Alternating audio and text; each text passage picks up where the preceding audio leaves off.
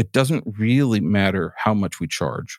It doesn't really matter really anything about us and our organization, except where those things overlay with an action that our potential prospect wants to take and a decision that they want to make.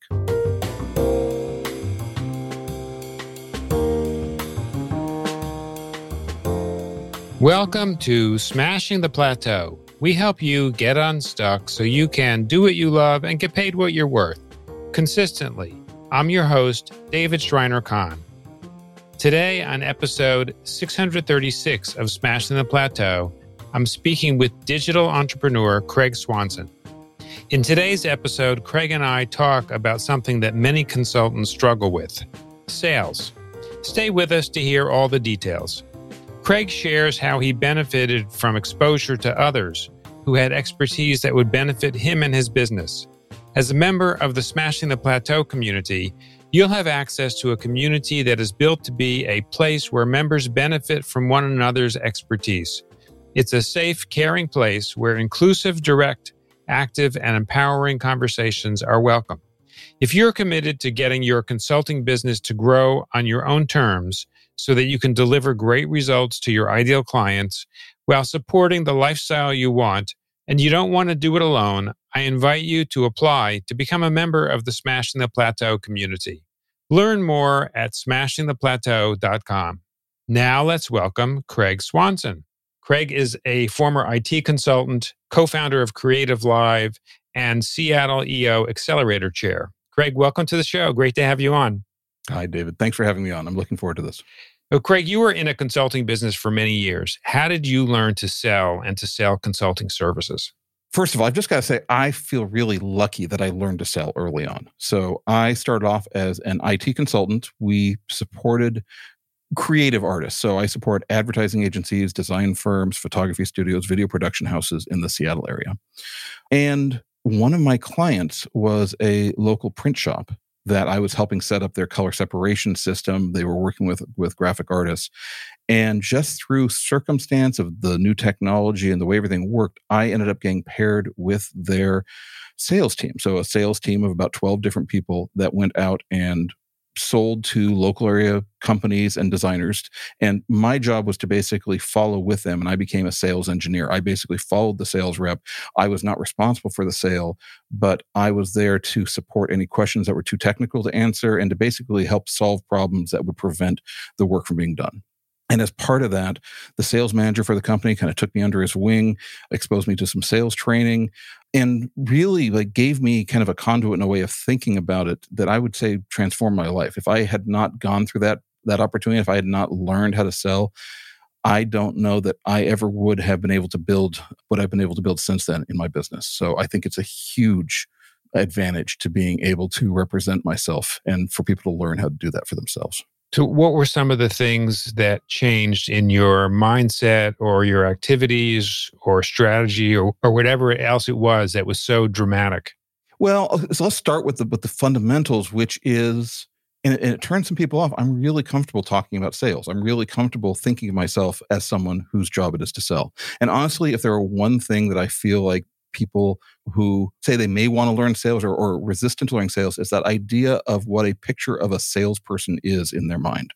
And so I will say I got it framed by professionals. So I was trained with a group of professionals that were extremely good with really high integrity. And for me, one of the definitions of a salesperson is someone for whom every transaction increases trust in the next transaction.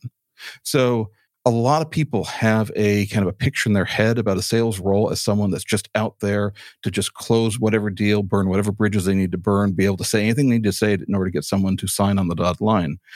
And there may be people that are out there, but I don't consider those people professionals. And I don't consider those people that I pattern myself after. For me, every relationship I am able to complete into an agreement to create a sales relationship where we're able to move forward, if I am doing it correctly, I am making the next one easier and the next one easier because I'm building trust at every phase, which means I have to help my prospect, the person I'm working with, come to a decision about yes or no uh, moving forward. But it's not my job to make that decision for them. And it's not my job to trick them into that decision. And every phase along the way, if I can do it in a way that helps them get what they say they want, is going to increase trust next time. Right. So, one of the objectives is to help the prospect reach a decision point in the sales process, whether it is the ultimate decision to bring your company on or not, or some step along the way. Absolutely. Go ahead. Yeah. Well, and I was just going to say for me, the way I was trained, we were trained with this mechanism called going for no. So I was actually in my sales relationships. My job is to try to uncover if there's an opportunity, if there's a need, if we can help them solve something, if they see a problem that we can solve. And my job is not to convince them past their objections, but to help them make a decision, yes or no, about whether this is the right move for them.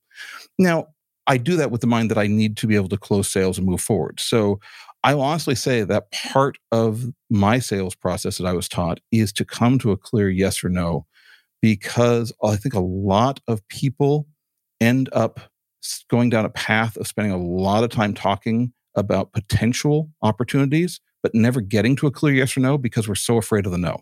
If I'm afraid that someone's going to say no, I never actually ask if I can get to a yes. And for me, I got to a place where it was more important for me to be clear in my time and to not waste my time, not to waste the time of my partner and my prospect, get to a clear yes or no as early in the process as possible, and then start the consulting relationship if there is a relationship to start. Right. And that reminds me of a really common problem that I see with consultants, which is where do you create the boundary between what you give away for free in the sales process versus what you start getting paid for in the client relationship process? Yeah.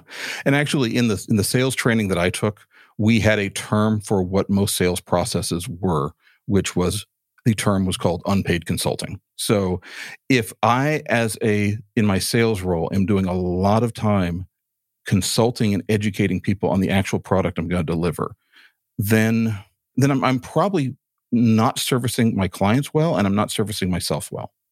And it is really tricky too, because for me, I came to realize as I was talking to clients, the difference between the conversation I was having to determine if there was a fit and whether we were going to move forward and the conversation we were going to have to actually start solving their problem and fixing things in their world there was very little difference in what that looked like to the outside world. But the difference was whether I was being paid or not, and whether they were committed to the process or not. Right. So, how do you figure out where that boundary is? I mean, the answer is during the sales process, I should be focused almost 100% on the client's needs and the client's problems. And if I find myself offering solutions to those needs or to those problems, I am probably not serving them. I'm not serving me. Now, I think that's a really difficult and hard thing for a lot of people to do, especially if we're new to this role, because there's this really strong sense of ego. I really buffer my ego in a conversation by showing how smart I am, by showing I know the answers to all the problems, by being able to show off that I am intelligent and can answer these questions. And honestly, when I find myself doing that, I'm serving me I'm trying to look good. I'm not actually serving the client. I'm not actually addressing the need at the time, which is helping them get clear on their needs and whether we can solve those needs and whether they want to move forward with us or not.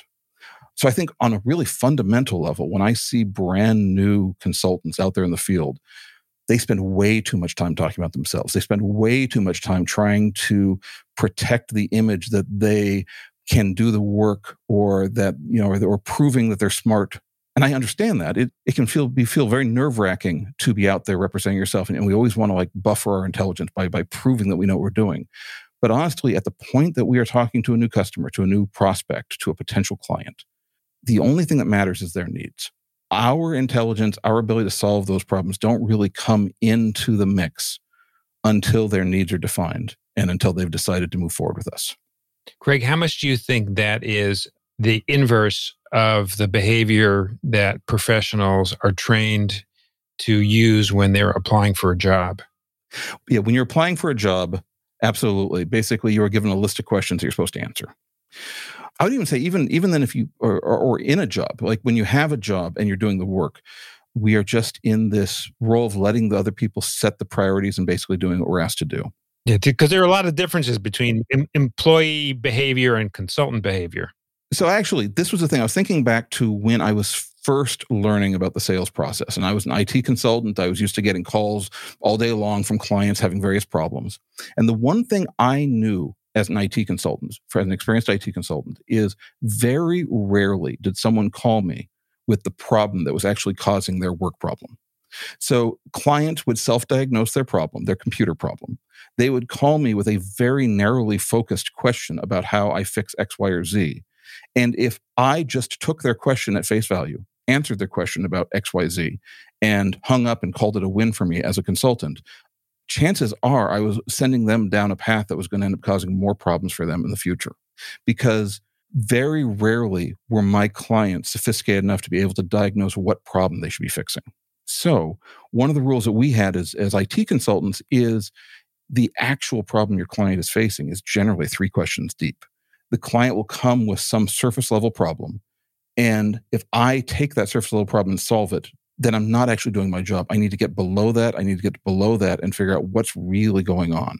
What's the business problem? What's going on with the computers? Like, and the same question, the same surface level problem could surface a wide variety of problems, including some problems that should not be solved technically in any way.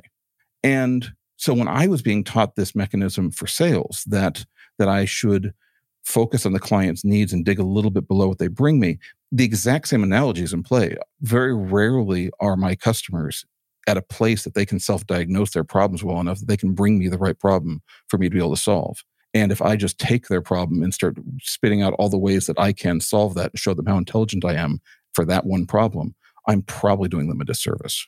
So, how do you turn that question, which is a surface level question about a problem as they see it, into a sales conversation that can result in a yes or no answer about doing work together? So, one thing is to keep in mind that any question that a prospect asks, assuming that it's not the right question, assuming that it's not necessarily a question that actually reflects exactly the problem that they're having, that question is often one of the best indicator of some type of pain point inside of their organization or inside of themselves.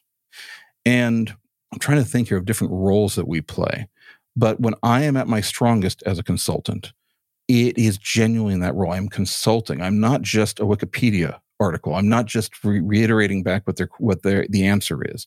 I am trying to understand what their problem is and trying to dig a little bit deeper. So, how do I not solve the problem and turn into a sales position? I try to get as curious as possible. I've developed skills over the years of being very comfortable not answering a direct question, but rather taking that direct question and turning it around and asking a question about why that question was the question they asked. You know, you you've asked a question about about a staffing issue. Why is staffing the first thing that comes into play for this particular question? And I will say, when when I'm really comfortable, when you're really comfortable, it feels natural to the other person. It feels entirely unnatural to the person who is doing the the asking. When i am taking direct questions and redirecting them into a deeper way of asking it's a little bit like a psychologist or a therapist basically taking whatever the question was as an indicator of a topic and using that to dig a little bit deeper. Well don't you think there's some parallels between therapy and consulting i oh i do i do. And in, in fact i mean you know we talk about it. For me my experience always with clients was that unless a client unless a client had a very critical problem in their life where they really need to have this thing solved otherwise they were going to die or someone was going to die like there was a, there was a really critical problem.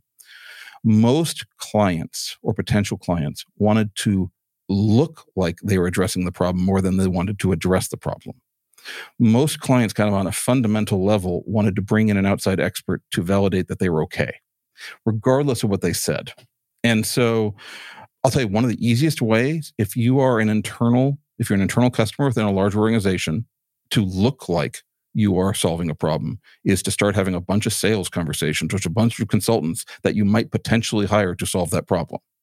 Because if anyone ever presses you to ask you if you're doing something to solve this problem, you can say, Yes, I'm talking to a bunch of people and they are putting proposals and bids together for me. If I'm on the outside of that, I don't want to just be helping people solve their I need to look like I'm solving a problem problem or if I am helping them solve that, I want to be charging for that. So just it's really natural for your customers your potential customers to want to delay the hiring process to put to put delays in it to not be fully forthcoming of all the details to protect themselves to effectively looking in the sales process to get as much information out of us as possible and to be able to use that information to make it look like they are doing a good job at their internal job. None of those things if we are really trying to help people solve problems within the organization are really solving those problems. And so yes, as you're talking about, like a good therapist is willing to pause and do a pattern interrupt on the conversation that's happening and go a little bit deeper and ask people if they're really serious about solving problems and going below the surface level questions that they may be inclined to ask. Yeah, that's actually an interesting question to to pose the question to a prospect. How interested are you really in solving this problem? Mm-hmm. Exactly. Because because I'll tell you what, here are a bunch of things that don't matter until there is a problem to be solved. So, a bunch of things that, that we as consultants might feel like we need to talk about. It doesn't really matter whether we're a one person company or whether we're a 100 person company. It doesn't really matter how much we charge. It doesn't really matter, really, anything about us and our organization, except where those things overlay with an action that our potential prospect wants to take and a decision that they want to make. We may feel like they're really important because they're really important to us, but you know, just hypothetically, if someone's not going to hire me, does it matter whether I charge $100 an hour or $100,000 an hour if they're not going to hire me? Quite true. Yeah. I'd like to go back to some of the stuff we talked about earlier and, and in particular, focus on early stage consultants, especially those that are coming out of a long long career as a high achieving employee where they're they've been mid to high level in an organization and they they go from an overflowing inbox a full calendar a social structure and they've always been needed yeah. they're used to being the resource to answer questions and then they either leave voluntarily or they get pushed out and they decide i'm going to do my own thing now. I'm going to take control over my career, control over my destiny, kind of work that I do, and who I work with. I'm going to be a consultant in the same field. And they suddenly find themselves spending a lot of time alone, mm-hmm. which can be, you know, does a number on on your mindset. Plus, what's really daunting for these folks is even if they've been in in a marketing and sales role in their corporate jobs, they've never had to sell themselves before, which is something totally different. When you're a, a solo consultant, doesn't matter how you're providing the solution and what you're saying, you're selling yourself. And you know, going back to what you said earlier about ego and, and issues around self-confidence, it can be really daunting. And also, you're trying to sell something where you probably don't have a track record selling and delivering it in this framework before. So it can be really hard to do. And if you don't do it well, it just makes it really hard to get your business off the ground and create something sustainable. What kind of advice do you have for folks like that? I mean, there are so many things packed in there. So, first of all, identify with all of that. and even even more than not having a track record, a lot of the things that we're selling won't actually exist until we are actually engaged to create them. So there's not even something that we can point to on the shelf that represents the work product that we're going to create. Very true. Yeah. So it is all about a relationship. So, to the extent that that one can, I would say the people who can make this transition the best are the people who can depersonalize this for themselves, who can see themselves either as unrelated to the conversation that's happening or see the product that they produce as something that is separate from themselves. And actually, along those lines, one of the things I was I was taught early on in sales is sometimes one of the easiest way to learn to sell is to sell something other than myself. So find a volunteer organization that is in the spirit of the same clients and customers you want to work with. And sometimes it's easier to learn the very basics of having a needs conversation for people when I am not potentially the the thing that they're going to be buying. When I can, in this process of focusing on the customer's needs and not mine. I was thinking about this earlier. A lot of times I would go through the exact same sales process of digging in deeply to understand someone's needs. And usually for me, um, a one hour sales conversation was about 45 minutes to 50 minutes of me asking questions and getting a picture of their understanding of their scenarios, building trust, and then maybe 10 minutes of me kind of like providing a path for them to the next step. A lot of times, the path for me for the next step was not even me. A lot of times, when I am so focused on getting to understand their needs, I may end up defining their budget and defining their needs and their parameters for a job that I'm maybe not appropriate for and be able to give them a referral to someone else. And it was on one of those times when I realized how good I was at identifying someone's needs and purposes and budget when I knew I was not in the running because I knew I was out of out of the picture that I started to point that back to myself. And, and specifically, there there was a this was probably in my first year, maybe it was my second year of, of selling, early on, I realized I was just not the person. I was not the person that was going to fix this. It was a database creation process, but it was something I had specced out for another client earlier that I thought would work. And because it was someone else's company, I knew some of the information about. I got in really deep about their budget, got really clear on the decision making process, got really clear on all these things. And I felt really comfortable digging in because I knew I was not going to use that information to sell me. I was going to use that information to create a referral that could potentially help them move forward to someone else. And in doing so, I realized the clarity of my questions when it was not about me were so much more focused and so much more useful for my client, my potential client, that I try to trick myself into thinking it's not about me. And this whole phrase about it's about them, the less I am concerned about how good or bad I look, and the more concerned I am about their needs, the less I have to worry about how I'm going to have to perform.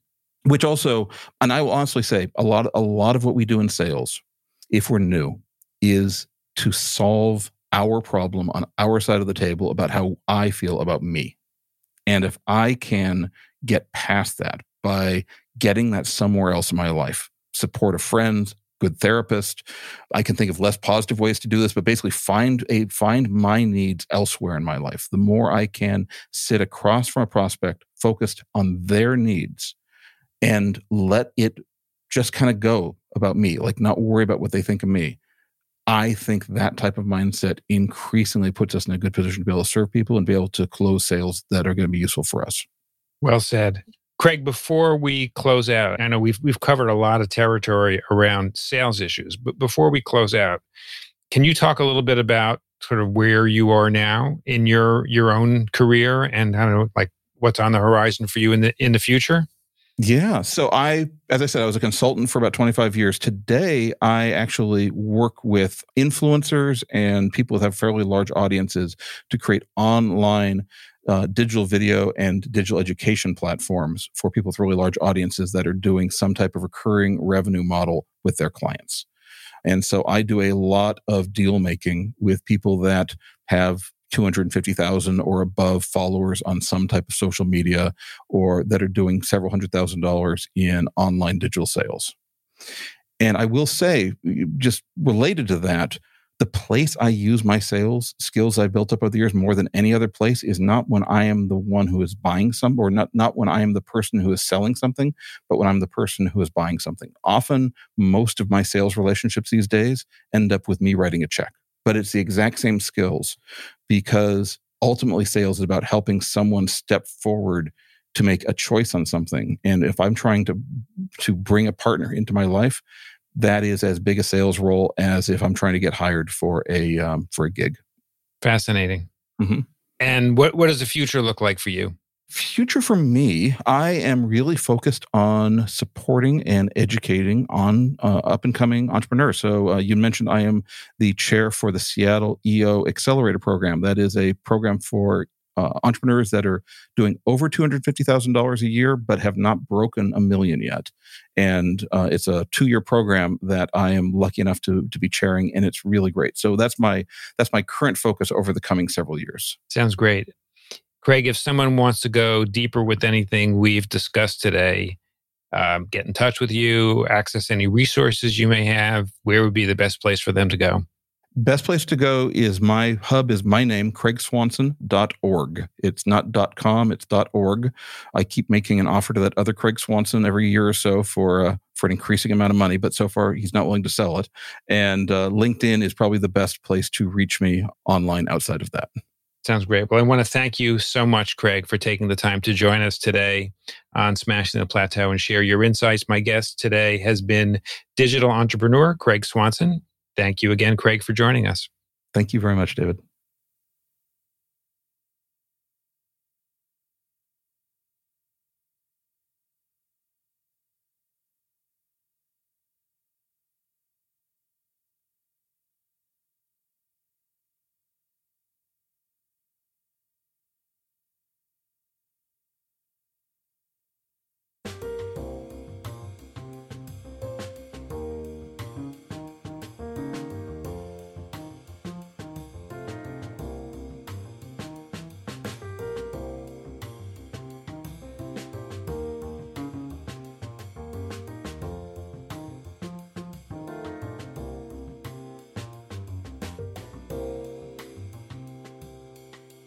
When you visit the Smashing the Plateau website at smashingtheplateau.com, you'll find a summary of each episode along with the links we mentioned on the show. Craig shared how he benefited from exposure to others who had expertise that would benefit him and his business. As a member of the Smashing the Plateau community, you'll have access to a community that is built to be a place where members benefit from one another's expertise. It's a safe, caring place where inclusive, direct, active, and empowering conversations are welcome. If you are committed to getting your consulting business to grow on your own terms so that you can deliver great results to your ideal clients while supporting the lifestyle you want, and you don't want to do it alone, I invite you to apply to become a member of the Smashing the Plateau community. Learn more at smashingtheplateau.com. Thank you for taking the time to listen to our show. I'll see you on our next episode.